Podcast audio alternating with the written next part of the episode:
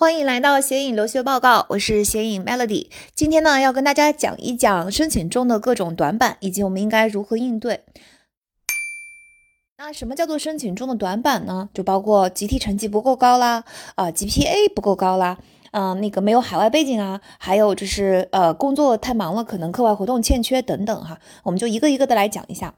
先来讲一下集体分数吧。集体分数中呢，最更重要的就是这个 G 的分数。那更多的现在还是大部分同学还是考 GMAT 嘛。嗯，那 GMAT 这个分数如果不够高怎么办呢？我们要先来定义一下什么叫做不够高。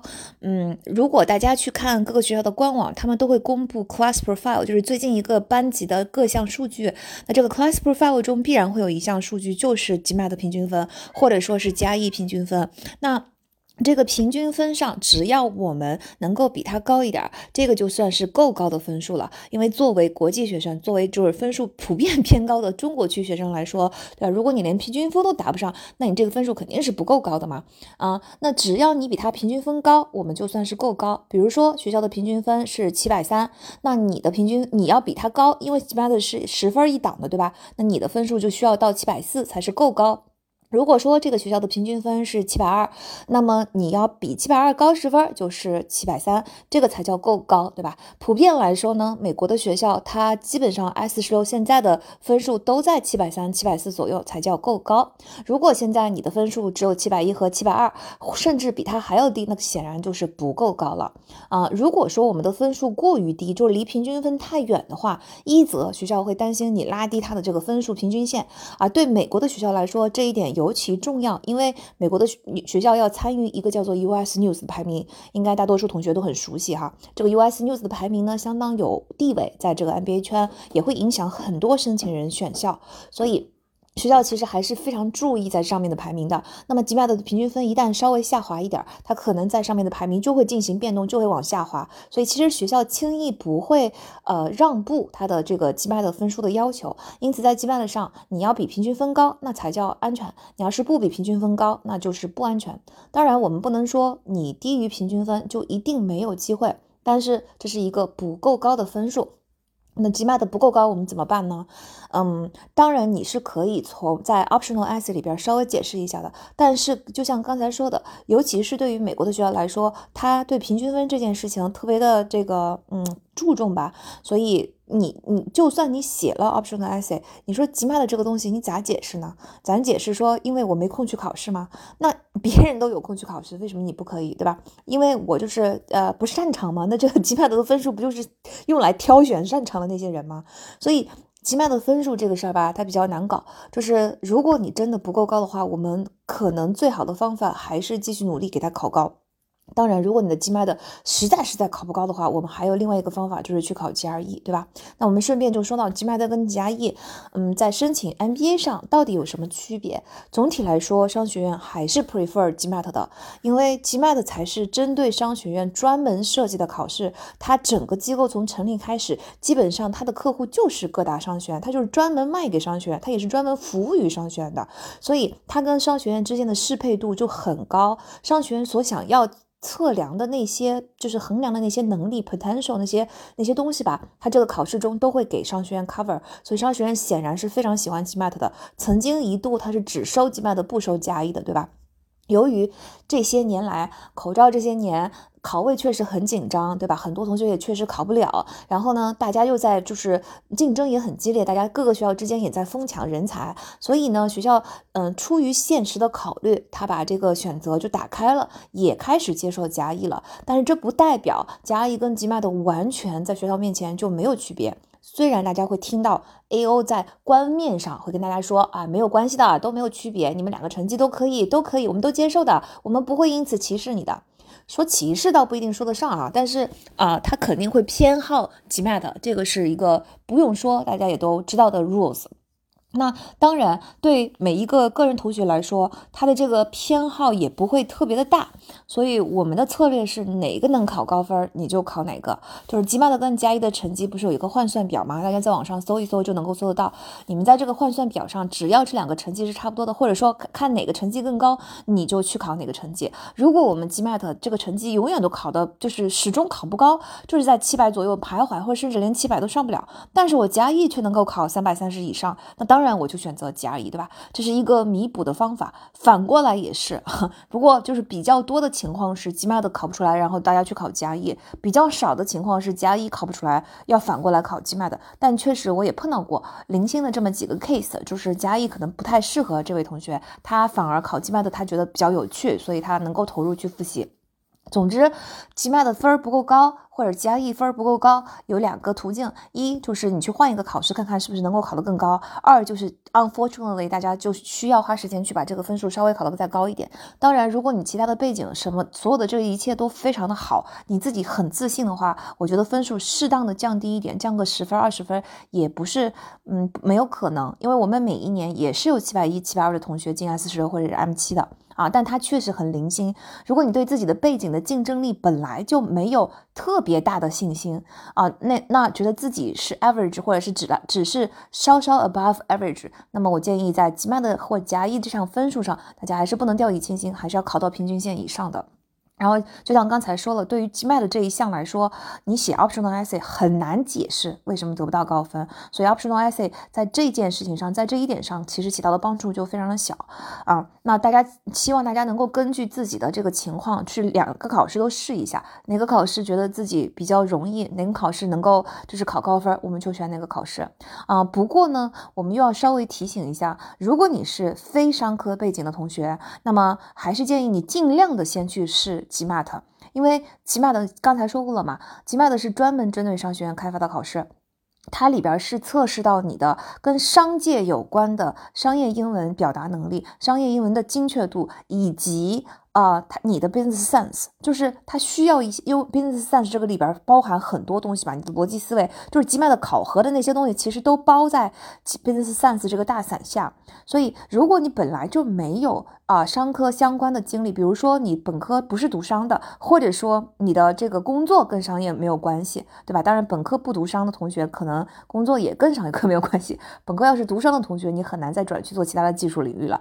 所以至至少这两个领域吧，无论是你的专业或者是你的工作内容，总归要跟商沾上一点关系。如果都没有关系，比如说我们的工程师背景的同学，或者是小众背景，记者呀、歌手啊，对吧？做其他东西的同学，那么你们最佳的选择仍然是考 GMAT。如果你们在 GMAT 上能够拿一个高分的话，就说明虽然我干的不是之前我没有很多的商业经历，However，但是 GMAT 的分数证明我是一个非常有 business sense 的人。啊，那这就是我们的第一个短板，就是 GMAT 上，呃，如果我们没有办法的话呢，我们还是应该就是尽力的去把它考高，或者是换一个 alternative 的考试。嗯，那说到第二点，就是更多的同学击败的其实很多人都接受了这个现实嘛，就是没有办法，我只能考。啊，当然就是如果今年实在来不及了，我们可以用第一个十分、二十分的成绩稍微冲一下哈，试试看。呃，那。就是更多的同学可能关注就是 GPA 怎么办？就很多同学担心自己的 GPA 过低啊。所谓的 GPA 过低呢，我们要先来定义一下，它就分好几种情况。其实并不是每次同学们说我的 GPA 过低的时候都是真的过低的。嗯，有一种情况呢，大家说自己 GPA 过低，但是他就解释说啊，但是因为我们学校的评分标准就特别的严，你别看我的这个 GPA 分数不高吧，但是我在学校里边其实不差的啊。比如说我至少是能够在中等以上的，就是嗯，就可能比如说我。我们学院最高的 GPA 就三点五，然后我的 GPA 是三点二，看着不高，但是其实三点二跟三点五的差距不大，对吧？这种情况下你就放一百个星，或者说你如果实在担心你的学校太冷门，然后商学院不熟悉的话。你就在 optional essay 里面把刚才的那番话说出去，对吧？你说我们学校就是一向来都是这么严的，我们最高的级别是多少之类的。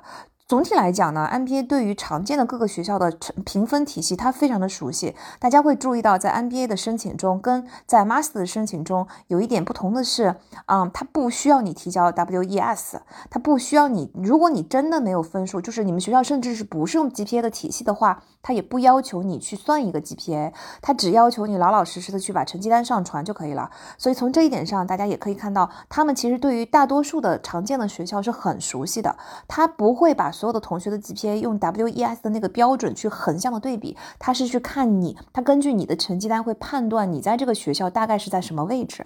所以 GPA 的绝对数字呢不一定那么重要，关键是看这个 GPA 的分值把你放在了你的学院、你的这个专业下的什么位置。如果说位置真的很低，那才需要 concern，那才叫真的 GPA 过低哈。好，那嗯，什么叫第二个定义呢？就我们要来想一想，就是如果说真的是低，那么什么分值算是低的呢？一般来说，就是还是跟那个 GMAT 的嗯很像。你们去看学校，学校也会放那个 GPA 的平均分的嘛？啊，然后你要是就是离平这个呢，就比 GMAT 的这个要求稍微的放宽了一点，因为 GMAT 是一个可以算是 MBA 的入学考试吧？它要从入学考试，GPA 已经是很多年前的了，对不对？它它肯定是不如 GMAT 的这种。更离现在更近的，以及就是你已经有了社会经验，然后呃，你能评测你当下水平的这么一个考试，所以他们在 GMAT 上卡的会更严，他们在 GPA 上卡的远不如 GMAT 那么严啊。那你如果说你你觉得你的 GPA 跟平均分稍微差一点，不是什么特别大的事，就是因为 GPA，大家记住，对 MBA 来说，GPA 毕竟是离我们很很远的事情了，对吧？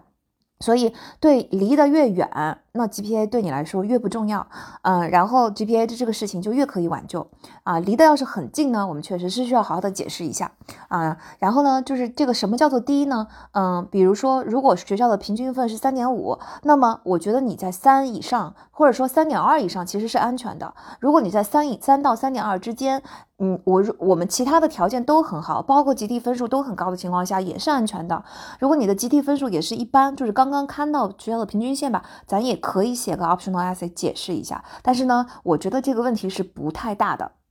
好吧，但是你比如说像哈佛跟斯坦福，大家去看一下他们的平均 GPA 已经到了三点八，这个时候你的三点二离它就很遥远了，对吧？所以总体来说，就是在学校公布的平均 GPA 上下啊，差个几个等，稍微一一一一呃两三个点吧，其实是两三个这个小数点之后的那一位吧，其实是没有什么太大的关系的。差的稍微再远一点点呢，也还 OK 啊。但是如果你真的差的太远的话，可能就是这就是一个很大的短板了，对吧？就是很明显的短板在。竞争越激烈的学校，你一个越明显的短板，可能就会葬送你的机会。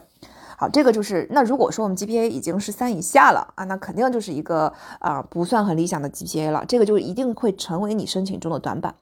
好消息是我们刚才反复的说过，GPA 这个东西呢，在整个申请中，它没有集体分数那么重要。然后它能用哪哪几个方面来弥补呢？嗯，第一个方面呢，最简单的还是你把 GMAT 的分数考高。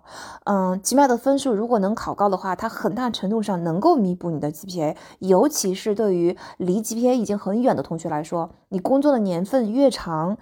你现在考一个高分，GMAT 对于 GPA 的弥补的能力就越高。那如果说你现在是一个，比如说两点八的 GPA，在大学的时候。你现在考了一个 GMAT 七百六，然后托福考了一百一啊，这个时候我觉得两点八的 GPA 它仍然会有小小的 concern 存在，就是不可以百不可能百分之百的消除，但是它的问题不会特别的大啊。我们往年呢都是有就是呃这个低于三的 GPA 升进这些学校的，比如说我们有两点八升进塔克的，有两点八升进 Rust，也有两点八升进那个哥大的。嗯，那塔克的这一位呢，就是吉吉麦的是七百五，而 Rust 的这一位呢，吉麦的我记得应该是七百四左右。然后那个哥大的这一位呢，吉麦的是七百三。你看他其实连这个吉麦的分数都算是一个比较平均的分数，但是这位同学可能背景比较优秀，所以综合来说，就是 GPA 不是一个 deal breaker，大家不要太过于慌张。你的 GPA 就算很差，我们还是有办法的啊。那么吉麦的成绩就是第一个补救。第二个补救呢，就是写一篇 optional essay。嗯，当你的成 GMAT G GPA 已经低于三点二的时候，我们就要开始考虑写 optional essay 了。取决于就是让顾问评估一下你其他的方面够不够强。当你的 GPA 低于三的时候，我们就强烈建议你是一定要写 optional essay 去解释的。任何你在申请中的明显短板，其实你都需要写一个主动写一个 optional essay 去解释。嗯，那个奇迈的刚才我们说了，就算你写，你解释不出来，所以写跟没写没区别，咱就不要写了。但是所有几乎所有其他的短板啊，就是明显的短板，我们都应该写一个 optional essay。嗯，因为人的本性就是这样，就是他当你看到一个他觉得会引起顾虑的东西的时候，就看到他你的明显短板的时候，如果你不主动给予解释。的话，他们永远都会往最坏的一方面想。比如说 GPA 吧，如果你不解释的话，那他永远都会觉得你心虚，对吧？你就是肯定是没有特殊原因嘛。如果有特殊原因的话，你早就已经跟我解释了。你不解释，那肯定就是要不然就是那时候玩了，对吧？就是没有好好的学习，那就那就证明你当时的这个 personal judgment 跟你的 peers 相比是不不好的。然后要不然呢，就是，嗯，你那时候就是学习成绩，就是你学习能力就是不行，所以，嗯，我们一定要主动的解释。那一般来说，optional essay 要怎么解释呢？我们就要彻底的理解一下，就是 GPA 低这件事情，它对学校来说最大的顾虑是什么？就它为什么会变成一个很大的短板？嗯，因为学校会顾，就就 MBA 的整个学习是非常 intense 的，然后他又要学到很多你以前没有接触过的东西，对吧？然后呢，就是，嗯，他又涉及到就是就是。进度又很快，就是又涉及到大量的这个呃课前的阅读的案例和相关的阅读的材料，就是大家都知道嘛 NBA 是案例教学。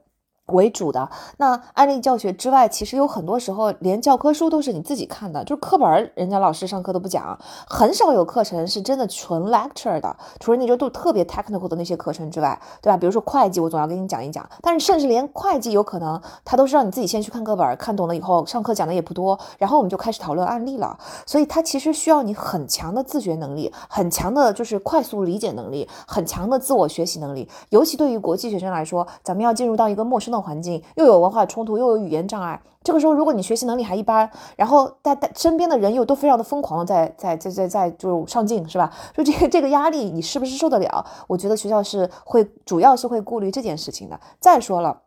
学习能力这个东西吧，它在整个商界是特别特别特别重要的。它不是不不像某一些某一些领域，你可以靠就是笨鸟先飞，慢慢的就是一步一步的就往上走。它就是讲究快速学习的能力。就整个商业，因为是它就是变化很快嘛，是 business 的世界就是这个特点。所以在变化很快的情况下，尤其是日新月异出来一些新的东西、新的操作、新的玩法、新的技术，你确实就需要一个很强的学习能力。所以呢。这个就是他大家学校对 GPA 的一个主要的 concern，就是你的学习能力够到底够不够强，对吧？尤其是我都已经给你一个学习的环境了，你要是还不学不好的话，那怎么办？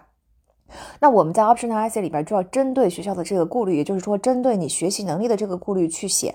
这个 optional essay 里边要写什么呢？就要写，咱们就要想想到所有能够其他除了我的分数之外，其他能够证明我学习能力的东西。咱刚才说过了，就是 GMAT 的分数高是可以弥补的，对吧？那么我们在这里边就应该提到，在 optional essay 里边就应该提到说啊，我我那时候 GPA 是不高啊，当然我要解释为什么不高的原因，就是要做一番解释。如果有特殊情况呢，我觉得就还好，就是其实。其实老师是会能理解的，就是其实商学院申请总体来说还是很讲道理、很合理的、很很很合人情的，他会理解。如果没有什么特殊特殊的原因，嗯，那你也可以就是说，就是就是解释的部分不要放的太长。但在后面就说，比如说，你看，请大家，请 A O 不要只看我的分数，请看到我在工作中，对吧，所展现出来的这个学习能力，请看到我的 GMA 的分数，就是我，我，我，我是一定能够 handle 这个 MBA 的这个 intense 的学习的，而且你要表明我对 MBA 的这个学习的 intense 的程度其实是非常 aware 的，我知道。我并不是不知道他的压力有多大，我认为自己一定能够胜任，因为一二三，你看到我的这些能力啊，大概 optional 就是这么解释。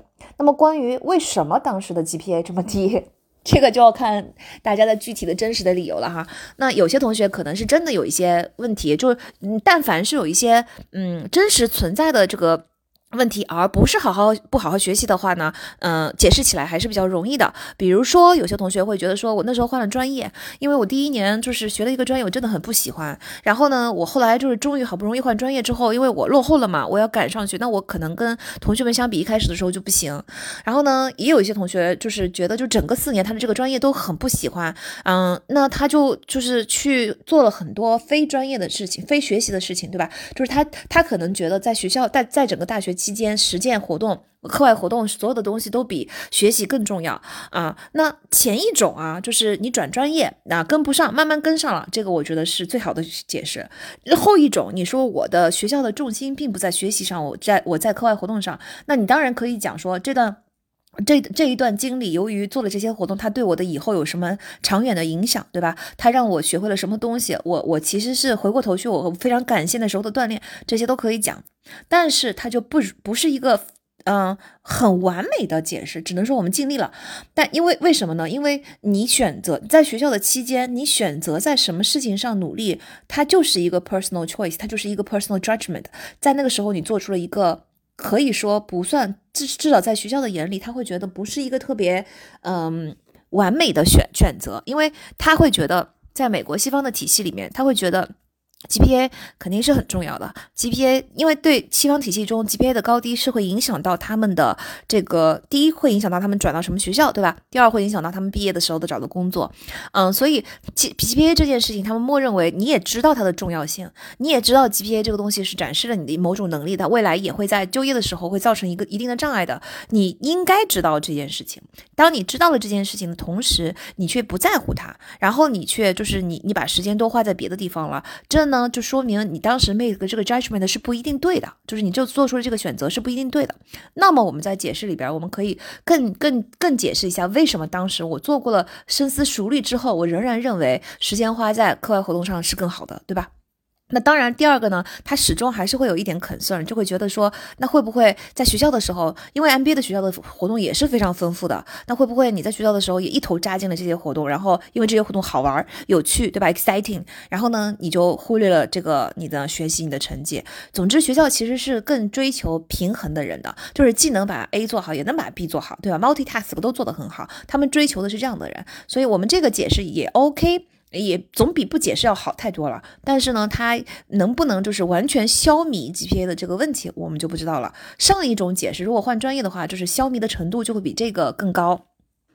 顺便在这里呢，我们要解释一下，就是说，嗯，如果你的 GPA 整体的分数很低，但是它会呈现一个向上的趋势，结合你告诉大告诉学校为什么一开始的时候不好，然后慢慢的好起来了，我觉得这个是最好的状态。因为学校其实，在很多学校，他他明着也都说过，说我其实我们其实不会光看 GPA 本身的那个数字的，我们会看你有没有进步。那他们也能够理解，比如说来自不同各地的人，在一个学校里边，大家以前的资源不一样嘛。那一开始的时候，总有一些同学是适应的比较慢，对吧？或者说，总有一些同学来自资源不是那么丰富的地区，他可能就是有天然的差距。那这个时候，你一开始表现不好，他能理解，他看到你通过你的努力，慢慢的一步一步的往上好，这就显示了你其实，在面临逆境的时候，你有办法能够把它变好。你你 figure out 了一个好的学习方法，把你的成绩从差变成了好，这些都是学校喜闻乐见，他们很喜欢看到的。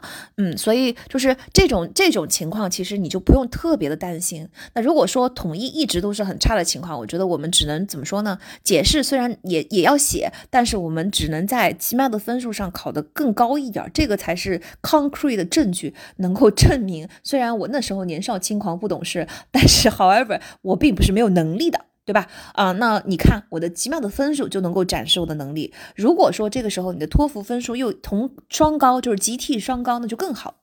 啊，对有些同学来说，嗯，托福是被 wave 的嘛。但如果说你托托福被 wave 了，但是你又能考一个很高的托福的分数，加上一个很高的期末的分数，我我觉得有时间的情况下，不妨去主动考一个托福，然后提供一个高分，这样对 GPA 就是啊有帮助的。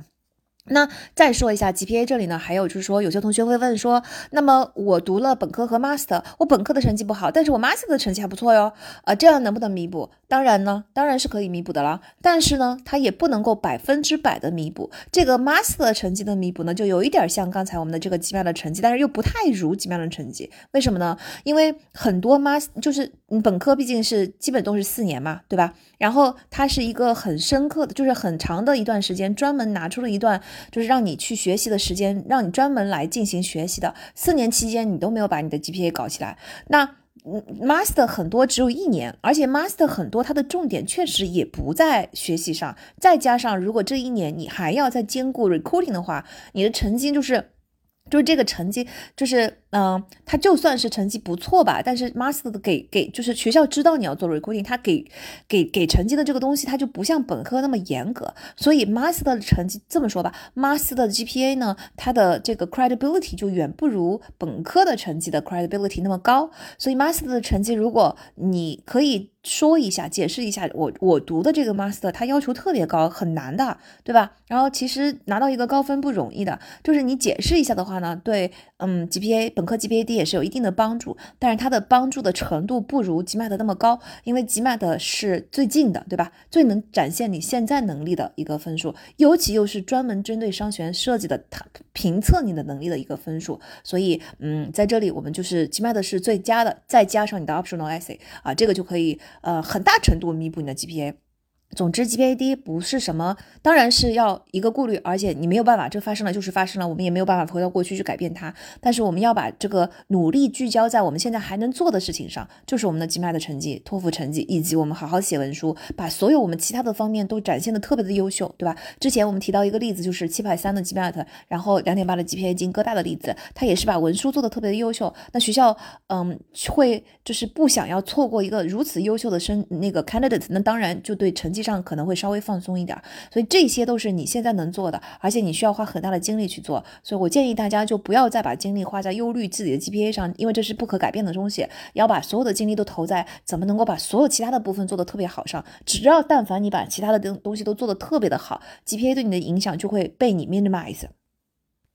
呃，补充说明一下啊，就是刚才我们说到在 optional essay 里边要突出我们的学习能力。那除了 optional essay 之外，因为你的 GPA 不够好，所以我们在所有整个申请的 package 实际上都要有这个 awareness，要去重点凸显你的学习能力。比如说我们挑一个故事的时候，挑写写文书的素材，这个时候在虽然就是假设是一个 leadership 的故事，但是我们可能在里边也会暗搓搓的放一些体现你那时候就是转 leadership 的风格转变的很快，对新领域学的很快的这么一些例子。再比如说你的推荐信，推荐信里面可以最多写到三个优点，对吧？这三个优点中就可以提到你的快速学习能力啊，这个就把这个快速学习能力盛赞一番，特别强调，然后拿出很详实的例子来证明你在工作的场合你确实学习的非常的快，这些都是对整个就是解释 GPA 就暗搓搓的去解释 GPA 低的这件，或者说弥补 GPA 这件事情都是有帮助的。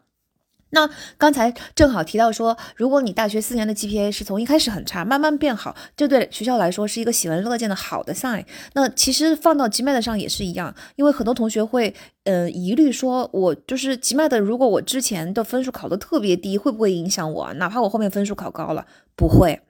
那有些同学会问我说：“GMAT 考太多次，学校会不会嫌弃我？啊觉得你怎么这么多次你才能够考？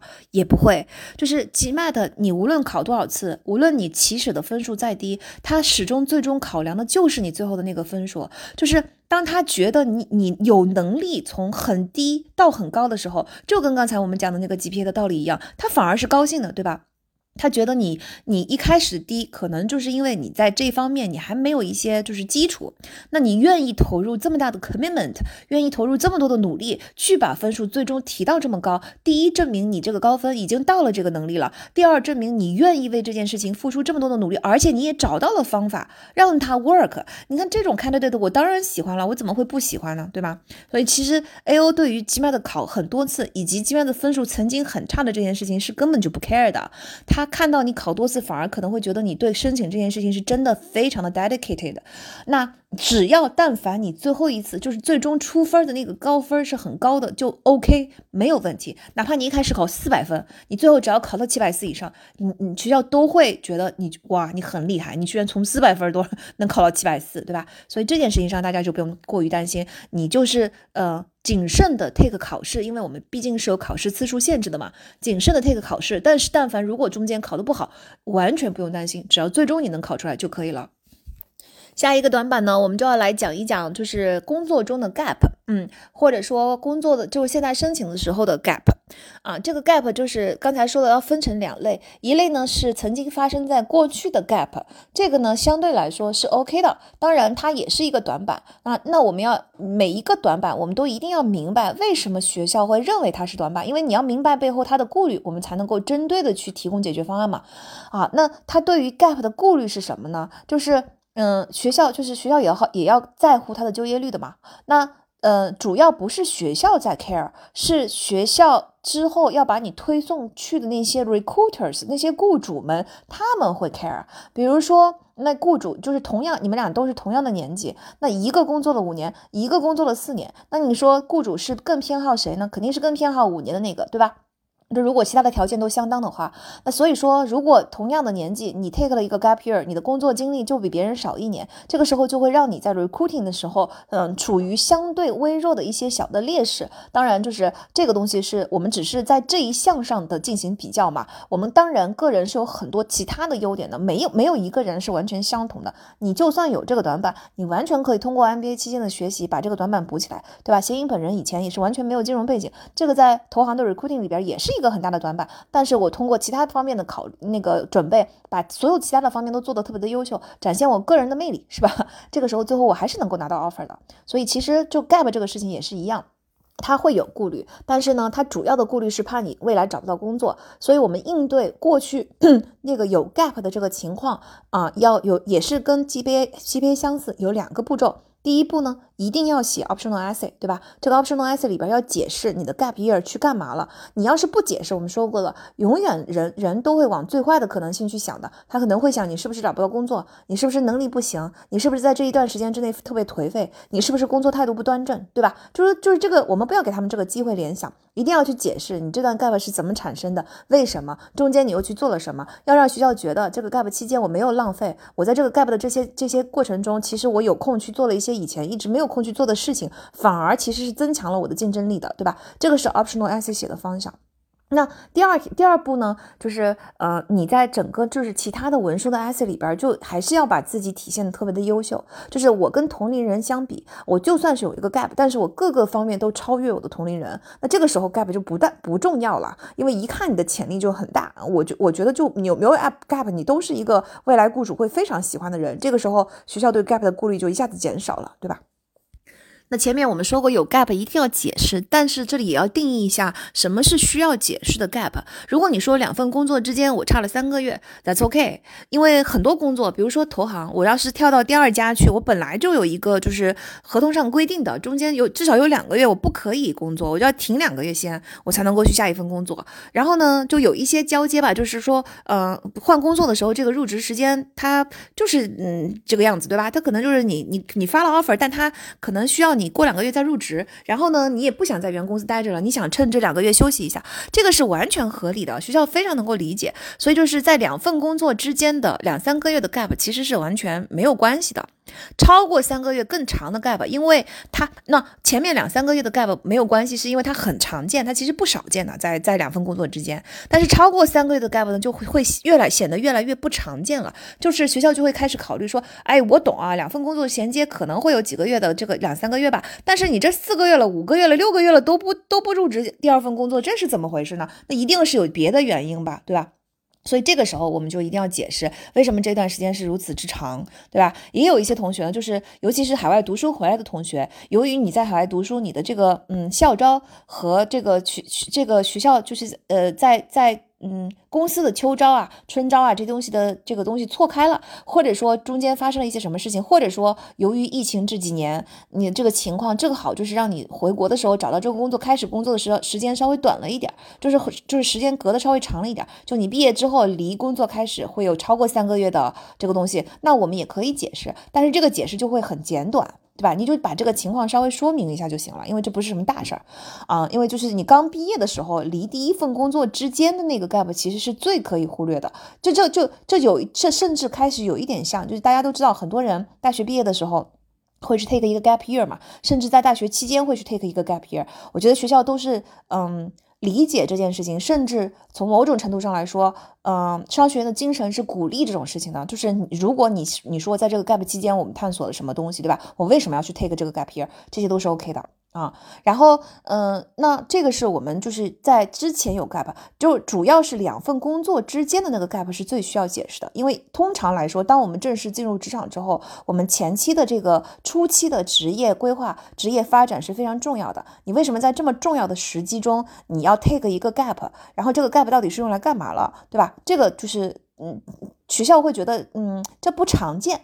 这不长，我我我不明白你为什么会这么做。像在学校里面 take gap，毕业的时候晚一点入学，呃，晚一点入职，两份工作之间有短的 gap，这些东西都很常见，我也很理解，我自己就能想到为什么。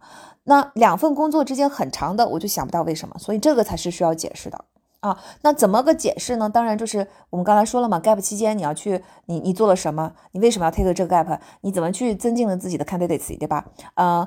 有这个 gap 真的不算什么太大的问题，大家不要担心。我觉得就是在短板上，之前的 gap，如果尤其是离现在时间已经比较久远的 gap 的时候，其实往往不太会影响到你的申请。我们解释一下就行了。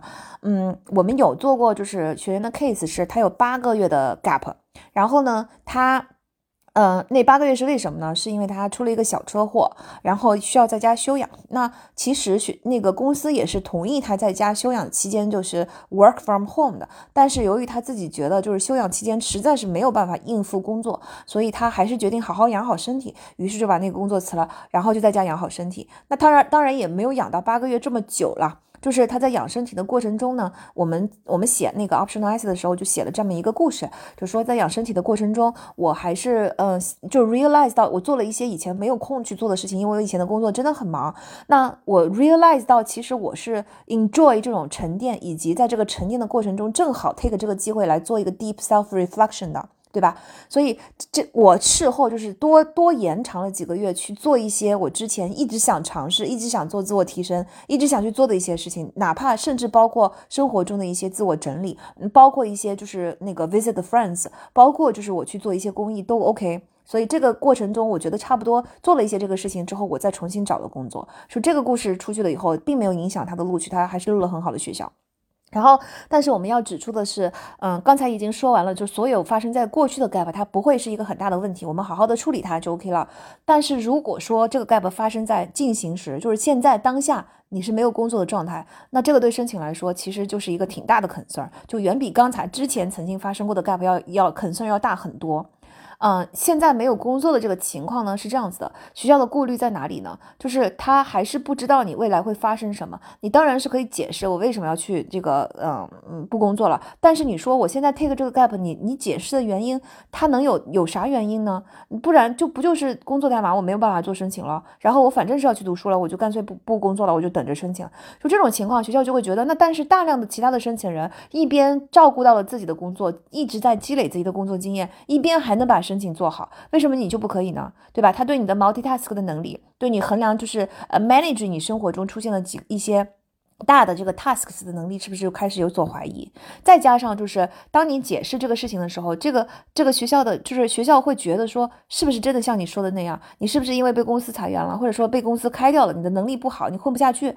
但你你找了一个借口这么说的呢？而且我也不知道，从现在大家申请的时候到入学，毕竟还有半年到一年的时间嘛。对吧？很多同学其实就是说，在申请的时候，你要是没有工作，这个这个情况往往在那个申请的截止日期之前就已经开始了，也就是在申请前的几个月，你就已经没有工作了。然后你再加上申请之后，你还要等上大半年才去才去上学，也就是说，你现在没有工作的话，就可以预测到未来的一年，将近一年期间，你都是处于一个没有工作的状态，你就会给自己的整个整个履历增加一个将近一年的 gap，而这个 gap 发生的又非常的近。就非常的靠近那个申请，就是是一个非常 current 的 gap，越离现在越近的 gap，它的影响就越大，学校就会 concern 你是不是就有了这个大的 gap 之后，你会不会就是就是啊找工作就不顺利，对吧？会雇主会不会对此产生 concern？于是他就会对你产生 concern，所以这个是现在没有工作的这个一个一大问题。那我我们就建议大家尽量的不要在现在就是申请的时候处于一种没有工作的状态。但是这里边也有很多就是更具体的情况哈，比如说对有些同学来说，我虽然没有工作，但是那是因为我觉得我对我找工作的能力非常的有自信，我就宁愿 take 这几个月，然后我可以先有一个 offer 在手，我就是不入职，然后我就做申请，that's OK，我觉得这是可以的，因为你有 offer 在手这件事情已经证明了我接下来要干嘛，我不会有一年的 gap 的，我其实做完申请我就会回去工作了。对吧？然后我都我找到这个 offer 能力，也证明了我是一个 wanted employee。就我其实找工作，就大家都挺喜欢我，挺想要我的。这就没有什么问题。然后呢，就是也有一些同学说，我能不能，就是因为我未来想要去转入我想要去的那个行业，所以如这里现在有一个非常稀有的、很少见的 opportunity，是能够让我进入这个行业，但是它不是一个 full time job，我只能去做一个 intern，我值不值得去做一个 intern？intern 也算是一个没有工作的状态，没有 full time job 嘛，至少。我觉得这种情况是可以考虑的。如果这个 intern 的机会真的非常的好，对于你未来想要转入的那个职业非常的有帮助，而且它又是 NBA 的 feeder 行业，对吧？就是很好很好的行业。比如说你现在在卖方，你想要转入买方的金融，那这个买方的机会很少见，但是他却给你 offer 了一个 intern 的机会，那我去做一个嗯 intern，我觉得这个是可以考虑。当然这个要个案处理，我们到时候还是具体情况具体分析哈。就这种情况是 OK 的。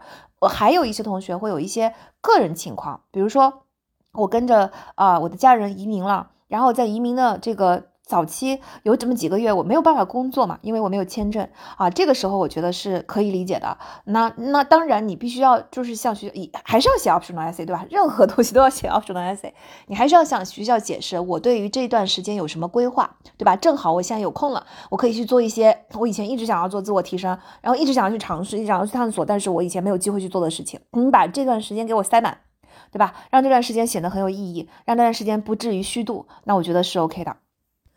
总结来说呢，工作的 gap 这件事情，就是第一，离你越远的 gap，尤其是越靠近工作初期的 gap，对你影响越小。第二，gap 的时长只要不超过两三个月，就是这个东西根本就不用解释，很正常。两份工作之间发生这种情况很常见，所以我们也不用太担心。然后第三，你在 optional essay 解释的时候，你必须要解释这段时间是怎么发生的，为什么，以及你做了什么，它是为什么这段时间对你来说反而是充实的，它能够增加你的 candidacy。如果我们这么一套流程走下来呢，基本上。就是这个 gap 就不会对你的申请产生太大的影响。当然，我们一定要警惕，就是尽量的不要在没有工作的状态下去申请啊。不过话又说回来哈，就是任何东西它都是一个在现实中考虑各项选择之后做出的一个两害相权取其轻的选择，对吧？如果说你现在的这个工作它非常的 toxic，然后它就是职场 PUA，呃，你你在这个工作上真的非常的 miserable，已经到了深度抑郁的状态，你觉得再这么继继续待下去，你绝对不可。能考出成绩来了，那没有成绩，我们就不可能开启申请，对吧？这个申请根本就不存在了。这种情况下，也许我辞职了，我还有一丝机会能够进。那你说，在完全没有机会和一丝机会之间，我肯定也不得不选一丝机会，哪怕我知道没有工作的时候是一个顾虑，对吗？是。再比如说，虽然职场不见得那么 toxic，但是你的工作真的是忙到不行。当然，这个这个时候的判断，请大家一定要客观的去判断哈，不能在很累的时候，就是有就是嗯嗯产生一种 give up 的心态。很客观的去判断，你就会觉得说我已经很客观了，但是我我客观的衡量，认为我现在的工作这个 load 是真的不行，实在是没有办法。如果我这么继续工作下去，我没有可能考出一个好的分数。那我觉得这种时候你也得破，我们也没有办法吧，因为没有好的分数，确实就进不了好的项目。所以我们这个时候也得破釜沉舟，去先选择，就是先至少把分数考出来，以后的事情以后再说，因为以后还是充满着。不不同的可能性的嘛，对吧？那至少这个可能性总比完全没有可能更好啊。所以 gap 这件事情和没有工作申请的这件事情，大家是应该这么考量的。接下来我们就要讲讲没有海外经验怎么办啊？没有海外经验这些年来越来越成为申请中的一个短板。嗯，那个这个没有海外经验呢，就是。我们先来解释一下，为什么学校现在越来越偏向于海外经验了。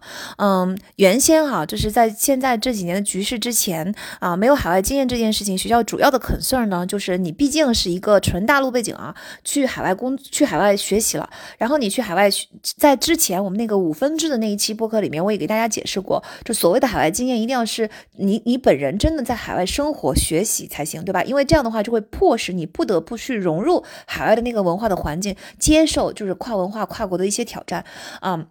那有了海外经验，就说明你已经经历过这个挑战了。那么在进入 NBA 之后，你的冲击就会更小。那 NBA 本来就是一个非常 intense、挑战非常大的项目啊。好的学校它就是这里边就挑战也挺高的。那这个时候，作为国际学生，你还要面临文化的冲击，你还要面临语言的障碍，你还要面临各种就是到了新的地方的这个 settle 等等所有的东西加在一起呢，就更有可能导致你的整个就是适应期很长，对吧？也有可能导致你在整个 NBA 期间会碰到这样。大的问题，或者说你要是适应的不够快，因为 MBA 的 recruiting 也来的非常的快的。如果你适应的不够快，那么你参加海外的 recruiting，你可能就处于一种劣势。这个就是学校的考学校的顾虑，在我们这几年的局势之前，这个顾虑并没有那么的大，嗯，因为就是学校。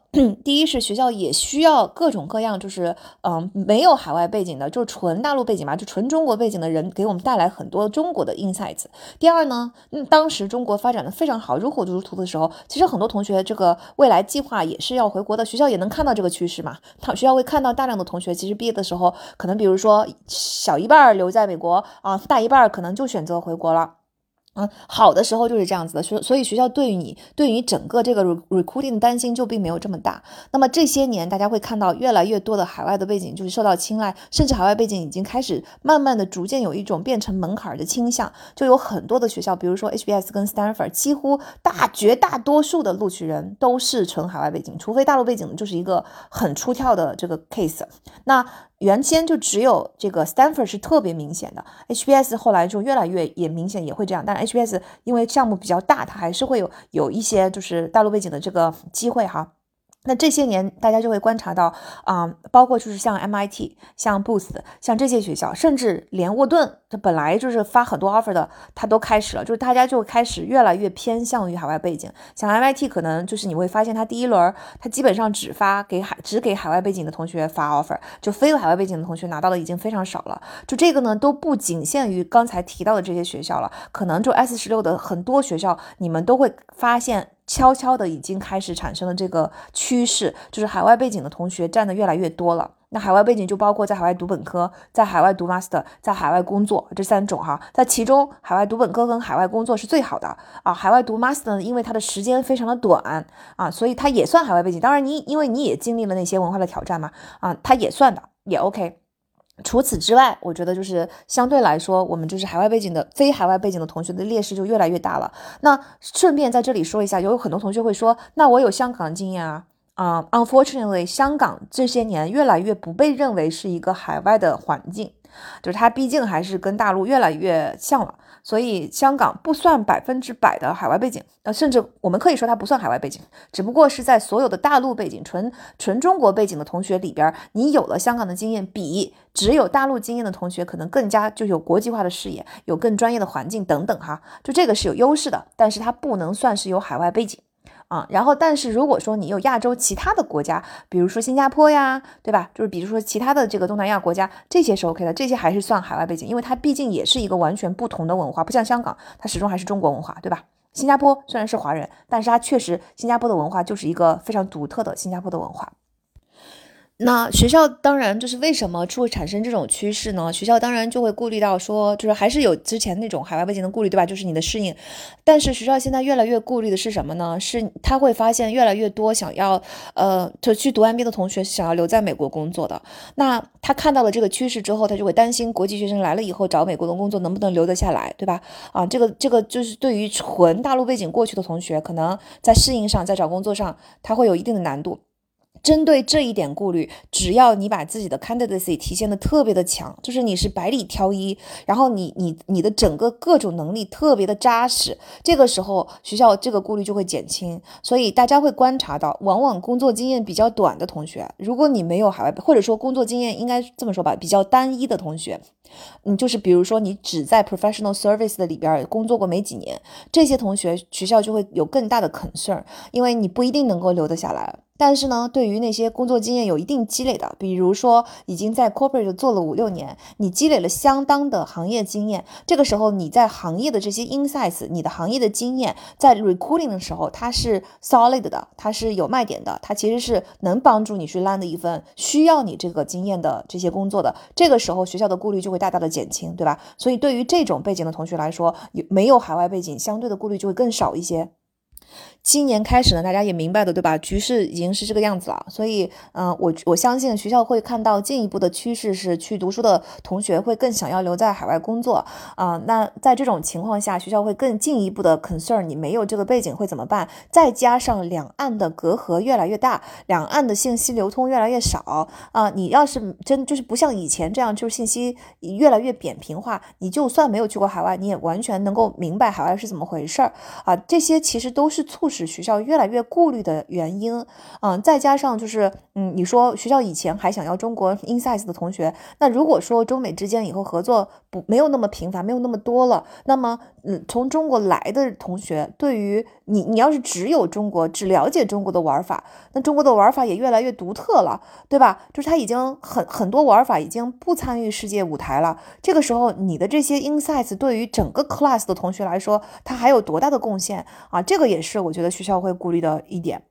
从这些方面考虑呢，他就会越来越需要海外背景。好，那我们现在已经明白了他顾虑的是什么，我们才可以就是针对性的去提出一些解决方案。那么就我们。这个没有海外背景这件事情是没有办法在 optional S 里面解释的，因为学校并没有，对吧？这它不不是像 GPA、GMA 的这种学校，学校就是 optional S 很多学校其实会举例的。他说这个东西是留给你去解释一些啊不常见的东西的，就是比如说 GPA 呀、分数啊，然后你的 gap 呀等等要解释。但是没有海外背景这个东西，它就是综合在你的整个 profile 里边被考虑的呀，所以你没有办法写一篇这个 optional essay，你只能在他给你的文书和就是推荐信简历。所有的这个东西里边去体现，那我们要展现什么呢？刚才我们已经知道了，对不对？展现这么几点：第一，他顾虑你在中国的这个 insights 已经对他们同学没有什么什么用了，所以我们要展现的是，我们要我们对于行业怎么玩，我们对这个行业的 insights，我们对于全世界都通用的一些 business model，对吧？这些就是。更商业化的东西，我们其实是有一定的积累的，要展示我们这个东西。第二，当然要展示我们的国际化视野，对吧？然后第三，要展示我们的适应能力。这个适应能力刚才说了嘛，大家对海外背景的一个大肯算是，你有了海外背景之后，我已经适应过了，我不用在 NBA 中重新再走这一遭了。那么我们在整个申请的过程中，如果我们不停的就是去强调，我们就是尤其是推荐信的时候，也可以强调这个你的 adaptability，对吧？我的快速学习能力，我我适应新环境的能力，我甚至在国内的。时候，我其实是工作过不同的城市，对吧？它的文化有多么的差异，或者说我本人是从不同完全不同的文化来的，怎么适应？或者说我在这个团队里边，两个团队也是有自己的各自的 culture 的，对不对？我要是换组的时候，我换到了一个非常不同的文化里边，我是怎么适应的？就是这些都是能够啊一定程度上减轻学校对你没有海外背景的这个顾虑。当然，同时，对吧？嗯，它是一个英文学习的环境，所以你的英文表现就 which is 我们的 GMAT 跟 GPA 的分呃不是 GMAT 跟托福的分数。这些都能够证明你的英文学习能力是没有问题的，这些也能够帮助减轻学校对你的顾虑。再包括就是在写 career goal 的时候，我们不要写的太 aggressive，尤其是要留在海外的那一些，也不要写的太 aggressive。你写的越 aggressive，学校越会担心你找不到这个工作，对吧？我们要写的稍微现实一点，就稍微能实现一点，让学校对自己的就业率不要有那么大的顾虑。这些都是能够啊，那减轻学校的顾虑，然后弥补我们没有海外背景的。当然，在这里我必须要说一句，最最最最最好的能够嗯让学校不再考虑我们没有海外背景的这个方法，还是把我们自己的故事讲得特别好，把你身上最大的卖点卖得特别好，对吧？我们把整个文书打造的特别好，让你成为一个啊炙手可热的人人想要的，一看就很喜欢你的这种 candidate。那在这种情况下，学校为了争取优秀的人才，他根本就不会考虑那些东西了，他还是会把你吸收进来的。那么在怎么体现我是一个特别受吸引的 candidate 这一点呢？我们会在就是后续的播客里面陆续都给大家讲。但是在这里我就提一点吧，就是请大家一定要呃注意，你把自己打造的特别吸引人，并不需要你面面俱到。并不需要在每一点上都硬要跟人家争。我们在 MBA 申请中其实非常需要田忌赛马的思路。你的长板越长，你的短板当然不要太过分啊啊！但是就是你不需要把每一个板都弄得中长，对不对？这个时候其实你是一个 mediocre 的，就是一个非常不不不不突出的这么一个 candidate。但如果说你的其他的部分都不错，还行吧，也不算特别突出。可是我有一两个特别突出的点啊，我有一两个就是能卖出来特让。人家特别感觉就是对我有吸引的点，那其实这个不失为一个好的策略，你就是一个优秀的申请人。我我们观察到，就是很多时候吧，大家就过于想要在似乎学校 NBA 喜欢的所有的方面都尽力去表现。你要 leadership，我给 leadership；你要 teamwork，我给 teamwork，对吧？你要这个我给这个，你要那个我给那个，反而失去了自己的个性。反而没有花足力去突出我最应该去卖的那些卖点。这个时候，其实你整个 package 就算非常的综合，但是你是不突出的，对吧？我们要把自己的 package 做得很好。第一，我们尽量的减少各种对明显短板的顾虑；第二，我们一定要把自己最长的长处给卖出来，田忌赛马，拿我们最擅长的东西去跟人家拼，对吧？这个这样我们才有更大的机会。这个放在生活中，大家也更容易理解哈。就是比如说，生活中你碰到一个新朋友，如果对方也是在很好的公司工作，他的工作表现 performance 也很不错，然后他的 title 什么的都挺挺好的，各方面好像都不错。这个时候，你最多也就是觉得说，哦，OK，就是也是挺优秀的申请人。但是 MBA 就尤其是顶尖的学校，确实也不缺很优秀的申请人，对吧？各方面都不错的申请人。但如果说你碰到了一个朋友，他哪怕就是别的方面没有那么的突出，可是呢，他也不差。However，同时他有一个特别大的特点，比如说他就是一个脑子特别灵活、特别有 street smart 的人，或者说他就是在一件事情上他的这个 dedication 的这个嗯劲儿，对吧？就是跟别人不一样，或者说他的那个心内心有一团火，他的这个这一团火他就一定要 make things happen。就是我们就随便举几个例子哈，就是这个每一个人一定有你的个性，这个个性里边一定有个性都是有两面的，对吧？我们一定要把这个个性中好的一面给展现出来。前段时间我写过一篇文章，就是正好提到了那个《The Good Fight》，就是《傲骨之战》这部美剧。我在里面特别提到了说，没有人有权利去 criticize 你的个性。所谓的个性，就是不是所有的东西都是 mediocre 的。那你你有你有长有短，当你的个性越突出的时候，其实你的长短板都会显得都会显现出来。比如说里边有一个叫 Melissa 的这个角色，她就是一个自来熟，她就是什么事情都会凑上去的。如果你只看她的短板，她就会就是去黏着别人。那很有些人可能会觉得他太黏人，这种事情你为什么要来找我啊？你自己搞定吗？我不想管你的破事儿，对吧？但是呢，他这种自来熟，就是什么事情都愿意去找别人，非常 open，然后什么事情都敢说，而且他非常敢于 ask for help 的这种性格，就是能够帮助他在其他的地方做得很好。而且他三教九流的朋友非常的多，他的信息非常的灵活。他很多时候合伙人碰到问题的时候，是 Melissa 他跳出来，他 step up step up 找到了关键的信息，提出了一个鬼点子，然后把这个事情解决的。所以，他我们聚焦在这个长板上，这个角色就既丰满，而且他的长处又非常的突出。这个时候，其实他相应具备的那个短板是可以忽略的。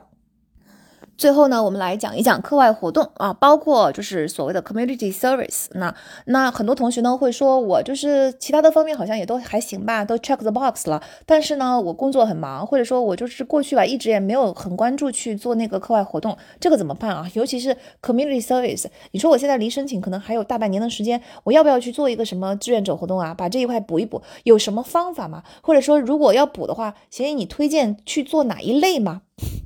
这个问题是这样子的，当你离申请还很遥远的时候，比如说我现在就是几年后才申请，那当然你可以在这几年中去好好的安排一下。这个时候呢，推荐给你做的这种所谓的啊 community service，并不是有哪一种 community service 特别能够获得学校的青睐，而是要看它跟你个人的 passion 结合的有多紧密。也就是说，它必须是 who you are 的一部分。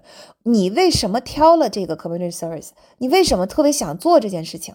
然后你坚持去做它，并且在你坚持做的同时，你能够对你做的这件事情产生一定的 impact。对吧？或者说你就是你很努力，而且是带着想法、有 ownership、有 initiatives 的去做这件事情，这些就会对你的申请产生好的影响。但是对于大多数的申请人来说呢，其实时间已经太晚了。哪怕你还有一年，或者哪怕你还有大半年，你这个时候再去刻意的去做一些 community service，学校一看也就知道你是为了申请做的，而且你你留给你可以积累、可以显示一个 consistent 的 track record，证明这件事情是你真心要做，而不是为了申请做的时间就。就已经不够长了，然后再加上我们开启申请之后，往往需要去花很多时间去复习，花很多时间去打造我们好的文书，打造一个好的故事。在这个情况下，如果你实在抽不出时间，我宁可你把时间用在把故事讲得更好一点，把忽悠二呈现的更有声有色一点，而不是把这个时间拿去所补所谓的 community service，对吧？这个就是你拿到的，你能拿出的时间已经很有限了。这个时间你做点啥，其实都不嗯，没什么大的水花吧，嗯，所以那我们如果这真没有，我们怎么弥补呢？那我们 again，我们又要来理解，就是 community service 学校为什么喜欢我，我要这个东西干嘛的？啊，学校想要看到有有你有 community service 最大的一个呃诉求呢，是希望看到你不是一个独狼，你不是一个只顾自己的人，你不是只一头扎在自己个人的职业进阶和表现上，你是关心整个 community 的。你是关心整个社区、关心整个国家、关心整个人类的，这个是学校 MBA 最 promote 的一个 culture，就是 MBA 其实培养的是就是 business leaders 吧。你可以说现实中啊没有这么美好，没有这么有情怀，yes。但是 MBA 作为一个教育学府，MBA 里面的人，他是他是。觉得自己是担负着引领一种正健康的正向的 culture 的责任的，他们想要 promote next generation of business leaders，不是那种很自私的，自私的人到最后只会造成很大的破坏。你能力越大，你破坏越大，对吧？你对整个这个大的群体、人类的群体不造成什么很大的贡献，也不可能 make NBA 所想要的那种 social impact，对吧？所以他其实主要是想要看说，那么一个人到底是不是只关心自己？你说了不。算王婆卖瓜，自卖自夸是不行的。我当然是要从 track record 里面看出来，你有没有这种嗯情怀，你有没有这种 com compassion，对吧？啊，你是不是一个具有同理心的人？你是不是善于跟别人合作？你是不是关心他人？那商学院想要的就是这样的人，就是有同理心的人，关心他人的人，对吧？那那我们既然了解了这个原理之后，你就会明白，并不是只有 community service 能够做到这一点，能够向学校证明这一点的。咱就算没有 community service，如果说我的工作真的特别忙，比如说我在投行的时候，我是我自认是一个很关心社会的人，但是我真的就没有空去做什么 community service，不可能的呀，对吧？当然，我那时候免费的给大家回答了很多咨询的问题，这也算是某种程度上的志愿者活动吧。啊，但 however，就是就算你没有，但是你其实是可以注重在我们整个 package 里边去体现你是关心整个群体的。这就包括你可以关心你的团队呀，你可以关心你的 teammates 呀，你可以关心那些比你更年轻的 juniors 呀。对吧？那么如果说我发现 juniors 做工作非常的就是累，我我免费就是拿自己的时间帮他们做出了一套流程。我经常就是组织 workshops，跟我的同事去分享我我 get 到我感兴趣的那个领域的东西，对吧？我甚至把它做成了一个 newsletters。我甚至主动的就是要求跟跟公司提议，我我给大家做 workshop，我给大家做培训，对吧？我觉得就是需要有一个大家互通有无的这么一个氛围，这都是你关系团队的表现呀。或者说，对吧？我跟那个其他部门合作的时候，我就是特别愿意去帮助其他部门解决他们的问题，因为我认为这都是 part of the whole big big picture。他们做好了他们的工作，整个事情就能够往前推进。我也关心他们的，他们就是其他的同事的状状况，对吧？这些都可以体现。呃，那个我们记得我们有学员写过什么 case 呢？就是他也他很忙，他也没有空去做 community service，但是呢，他是这样子的，因为他是 consulting 的。那在 consulting 里面呢，呃，每大家都要去买咖啡，每天大家都要去买咖啡。那每个人都跑一趟去买咖啡，其实也挺累的。然后大家工作很忙的时候，其实不太愿意跑这一趟。那他就觉得，既然大家每天都必然要买，那我就组织了一个 coffee club，那我就就是安排大家就是去去那个嗯去就是每每天轮轮流有人值班去给他嗯大给大家买咖啡，然后这个 coffee club 组组组织了以后，甚至中间还发生了一些小小的交流，同事之间的关系也更好了，对吧？这是一件很小的事情，其实，但是。这么小的事情，为什么其他同事就没有想到，他就想到了呢？如果你再来几件这样的小事，那当然只有这一件也 OK。反正只要有这么一些小故事，人家就会觉得哦，你其实是一个思想很活络的，你老是在想着怎么能够帮助大家解决一些小问题，这都是 OK 的。我们另外一位学员曾经写过这么一个小故事，就是他们公司呢是有一个 pantry 的，里边有各种各样的零食，对吧？但他呢，就是觉得这里边的零食怎么都是垃圾食品，就是那种非常不健康的零食。饮料机里边的那些饮料呀，也全都是那种高糖碳酸饮料。他就觉得这样不对。然后大家已经很辛苦了，是不是？我们本来就是一一个一一群只能吃外卖的，营养跟不上的人了。那你现在还要就是 pantry 里边，大家饿了的时候啊，老是去吃这些垃圾食品，吃完了以后，你得到了高糖的摄入，一下子蹦上去，然后一下就掉下来，就是简直是陷入一个恶性循环。所以他就很主动的去找 management，然后说服了 management，把所有的 pantry 的食品全部都换掉，换成那个健康食品。这个虽然是一个简单的 proposal，但是既然你提了这个 proposal，是不是你得去做相应的事情啊？你要 make it happen，对吧？所以，比如说什么样的健康食品应该取代这些食品呢？我应该联系什么样的 suppliers 去保证这个东西呢？就是整个 transition 的过程中，我不能给公司增添太多的麻烦，对吧？一旦很麻烦，公司高层就不愿意做这事儿了。于是他就做了很多的功课，做了很多跑腿儿，对吧？把这件事情搞定了。然后呢，这个事情完成了之后，他又开始开动脑筋了。他就会发现说，好，食品的事情、营养的事情解决了，但是呢，大家就是长长时间工作，那个身体锻炼的机会也很欠缺。那么。他又再次去向这个 management 提议说，哎，能不能把我们的这个桌椅就换成升降椅？然后这个提议通过了之后，对吧？就是至少从升降椅的这个部分，他也嗯 concern 了。这就是这个故事，大家听了以后也能够感受到，他其实就是在用自己的课余的时间，很不遗余力的、很热情的去啊帮大家去解决这个问题。虽然这些事情都不大，也不算什么志愿者活动吧，但是我觉得就是这些例子都能体现，你不是一个只顾自己的人，你是会 concern 大。家你是关心大家的，而且你在关心大家的同时，你还能够 make it happen，为大家谋福利，对吧？就是大家只要能够写出这样的故事呢，其实你在课外活动的过程，就是你缺课外活动这一块就没有关系了。好，刚才我们解决了 community service 的这一环，那么课外活动里边除了 community service，还包括呃那个你的个人兴趣嘛？那呃个人兴趣这一块，学校的诉求是什么呢？他在 community service，我们希望看到你不是一个只顾自己的人，在个人兴趣这一块，我希望看到你不是一个 geek，你不是一个只会死读书的人，你不是一个工作狂，你不是一个只会工作什么别的都没有的人，对吧？结果 MBA。总体来说，就是 balance 这个词对 NBA 是很重要的。NBA 并 他想要追求的是各方面都 balance 很好的人，但是这个 balance 并不等于平均啊，大家不要搞混了。balance 就是刚才我们不是说过了吗？你必须要用田忌赛马的思维，你你的长板是可以很长的。这个长板很长这件事情不等于不 balance 呀？谁说你有一个很大的优点就是不 balance 了，对吧？这也是 balance 呀。嗯，所以说回来，那他希望看到你有 balance，就是一个就是 play hard work hard 的人，是一个有生活的人。因为一旦一个人长期没有生活，工作长期就只只有工作，那你的路会越，你的视野会越越来越窄，你的整个人的精力也会越来越枯竭。到最后，其实你不能够长时间 sustainable 的去 maintain 一个高品质的产出。NBA 是很很很，就是很多 NBA 的教授也都写了这些相关的那个书嘛，对吧？所以其实 NBA 是。很在乎说，我要我要的是长期的整个几十年的职业规啊，sustainable 的一个呃成长和成功啊。那我不看好那些只有自己工作、只会学习、只会工作、没有别的东西的人。所以这个是为什么他要看到你的课外活动，因为课外活动展示了你的个人兴趣，展示了你是一个有生活的人。那既然知道了这一点，是不是我们的解决方案也很简单啊？就是。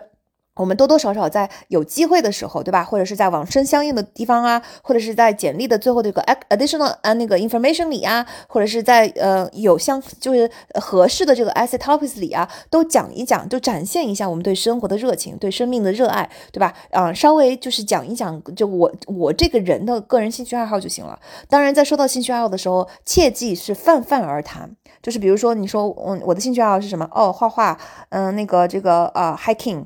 呃，啥？就是当然有比没有好啊。可是这么讲呢，就非常泛，因为是个人都多多少少有点个人兴趣吧。那这个个人兴趣到底是一个非常 dedicated、committed 的个人兴趣，还是一个就是啊，你嗯半年走一次的这个 hiking 叫叫我对 hiking 有兴趣呢？那就不知道了，对吧？所以我们在讲到个人兴趣的时候，一定要把它讲得更具体。比如说，如果我喜欢画画，我是不是从小就喜欢画画？我喜欢画什么样的画？我通常闲暇的时候会带上画家去哪里写生，对吧？这种就是他会觉得，哦，那画画就是你的生活的一部分，就是一个很美好的生活的画面。这个时候就是那个画面感就来了，你这个人的就是个人兴趣就变成了忽悠二的一部分了。那这样大家明白吗？比如说你讲 hiking 是吧？我会我我我隔多久去 hike 一次？可能我每个星期都要去 hike 一次。然后我 hike 了所有这个啥啥啥，我这个地方的什么山，我特别喜欢的是这个地方。我甚至下面计划要去啊什么什么山都 OK 啊。就只要你你你在介绍他的时候很 serious，然后很认真的去介绍你的个人兴趣就可以了。那到这里为止呢，我们这期播客就已经给大家讲完了集体成绩、GPA、海外经验啊，那个就是工作中的 gap 啊，没有工作的时候申请，以及欠缺课外活动啊这些等等等等方面的短板，这些呢就是我们申请中最常见的短板了。那如果说大家对于这几个方面还有没有被回答到的问题，或者说你还 concern 自己其他的东西会不会成为短板，我们到时候嗯可以给我们这个播客下留言，然后或者是微信上来直接找我们来进行讨论，好吗？那我们下下期再见，拜拜。